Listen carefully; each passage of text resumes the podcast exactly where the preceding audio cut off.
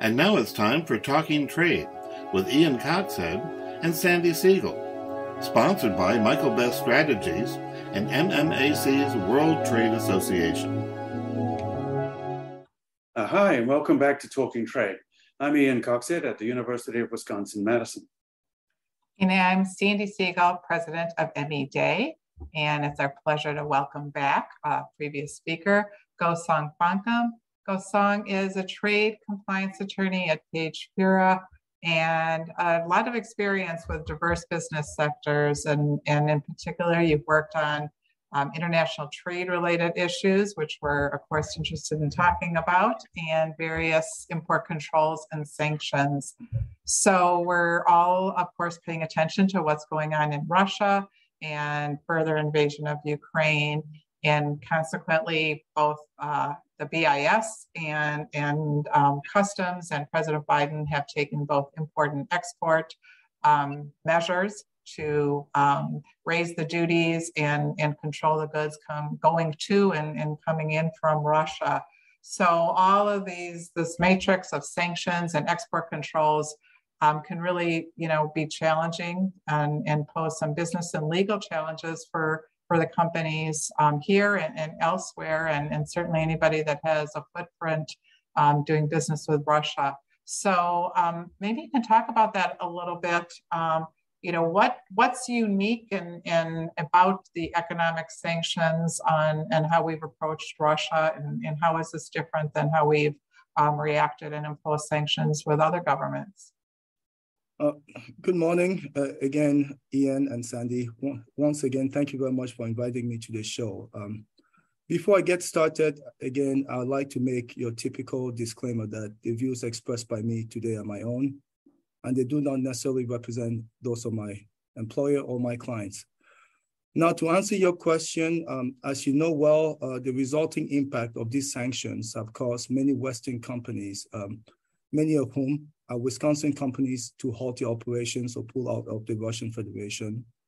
Whether this has been due to the complexities uh, navigating a dynamic sanctions environment, or whether this has been due to ambiguity around beneficial ownership of high-risk partners, or whether this has been due to reputational concerns, a calculation that is the right thing to do, or a combination of any one of these factors. But I think regardless of any one of these reasons, um, you and I, we all can conclusively agree that these sanctions are causing a seismic trade shift, which is significantly disrupting global trade flows. Uh, now, to put things in perspective, uh, this is the first time since the end of the Cold War that sanctions of this magnitude has been levied on a major economy of the world. Um, uh, Russia is essentially the most, has become the most sanctioned country in the world, essentially bypassing Iran.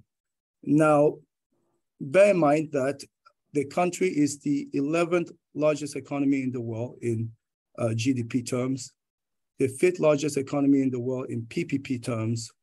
And you pick any commodity out there, Russia is among the top three exporter of that commodity. And then uh, is also an important country in the sense that it's also a member, a permanent member of the United Nations Security Council. Now, if you juxtapose these facts to, let's say, Cuba or Iran, uh, for example, which would be countries that have faced severe uh, US and Western sanctions in the past and ongoing, we, we would even say, um, Cuba is a small island country whose economy is primarily derived from uh, tourism and the production of sugar.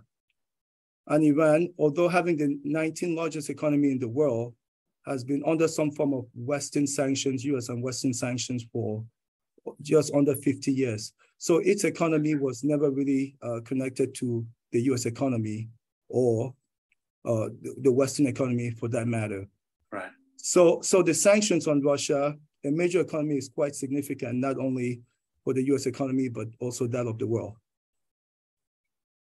Interesting. So, you know, I, the duty, duty rates, and of course, Russia is now, you know, higher duty rates under column two duties, and you know, no longer, you know, um, doesn't get any of the favored nation status and, and duty rates. And um, if some goods are prohibited, what what other kind of you know industries are affected besides grain and energy which we're all talking about of course because of you know food shortage concerns and, and fuel costs?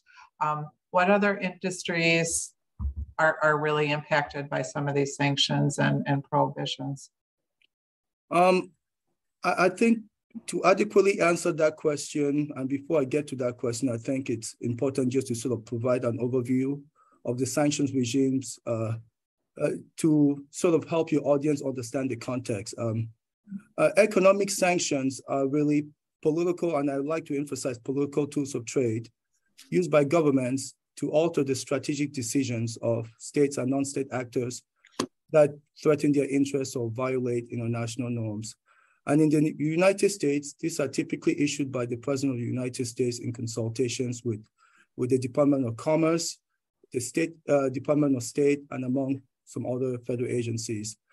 And sometimes they are issued by acts of legislation by, uh, by Congress and enforced by a number of federal agencies such as the uh, Bureau of Industry and Security, um, Office of Foreign Asset Control, and a few other um, uh, federal agencies.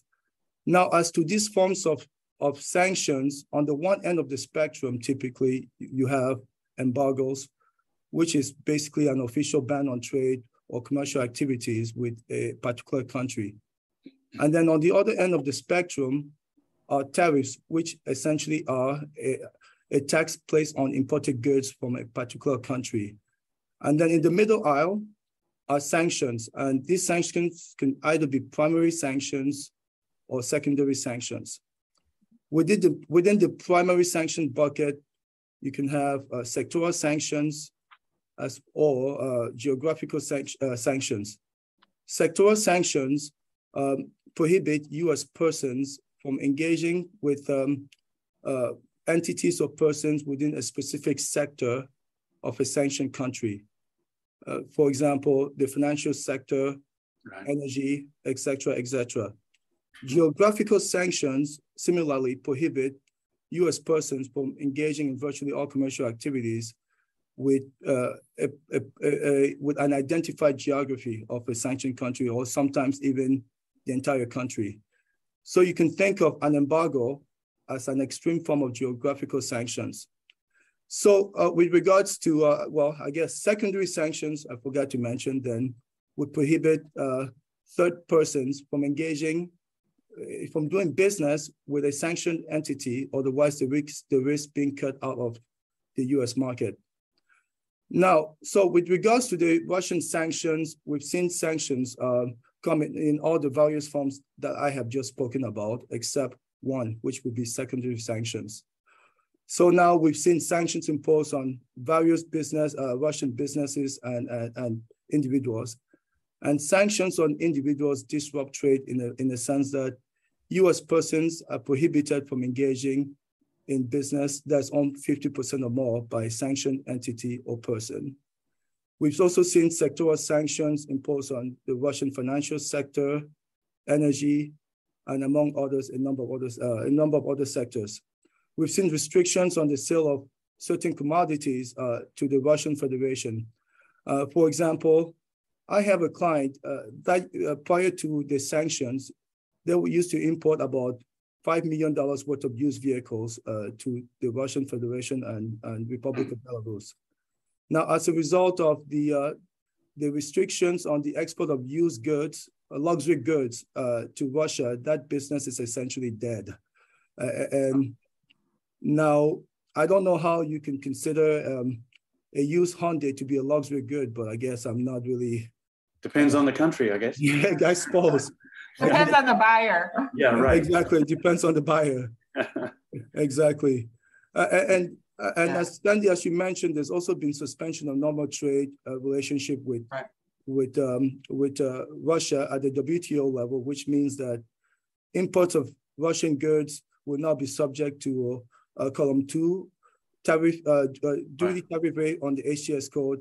And just about and about a month ago, certain uh, imports of Russia uh, were also imposed, uh, I guess, a, a 35% duty rate. And there's also been a complete ban on on uh, on trade with persons and entities in the uh, separatist region of Ukraine, which would be Lugansk, right. Donetsk Republic. And yeah. prior to that, in 2014, uh, that same complete ban uh, applied to the Crimean region. Now, I think it's also important to note that even if your trade is not restricted, uh, uh, you still have to consider whether you're able to get your goods to Russia, right? Because no U.S. shipping company is currently ser uh, servicing the Russian market. And yeah. conversely, Russian ships are not allowed to call at US or Western ports. Uh, and, and assuming that you can get your goods to, to the Russian Federation, you still would need to consider whether you're able to get paid or not, because most Russian banks, uh, uh, especially the big ones, have been cut out of the SWIFT network of banks. So as a business person engaged in international trade, I think these are just a few of the uh, challenges that you now have to consider in, in this new reality. Wow, Ngosong, that's a that's a very complex task for any company, and uh, obviously a lot of Wisconsin companies, both importers and exporters, must be thinking about ways in which they can minimize the impact of these sanctions. Uh, we're out of time for today, but uh, I imagine that we could come back in the very near future and talk more about some of those examples. And that would be a really great way to follow up on this, uh, on this conversation. So uh, Ngosong Fonkem, uh, thank you very much for joining us on Talking Trade today. And we look forward to seeing you again in the very near future. Thank you very much, Ian and Sandy. Thank you. Thank you for joining us again. And I look forward to coming back and talking about those strategies to uh, manage uh, global trade risk.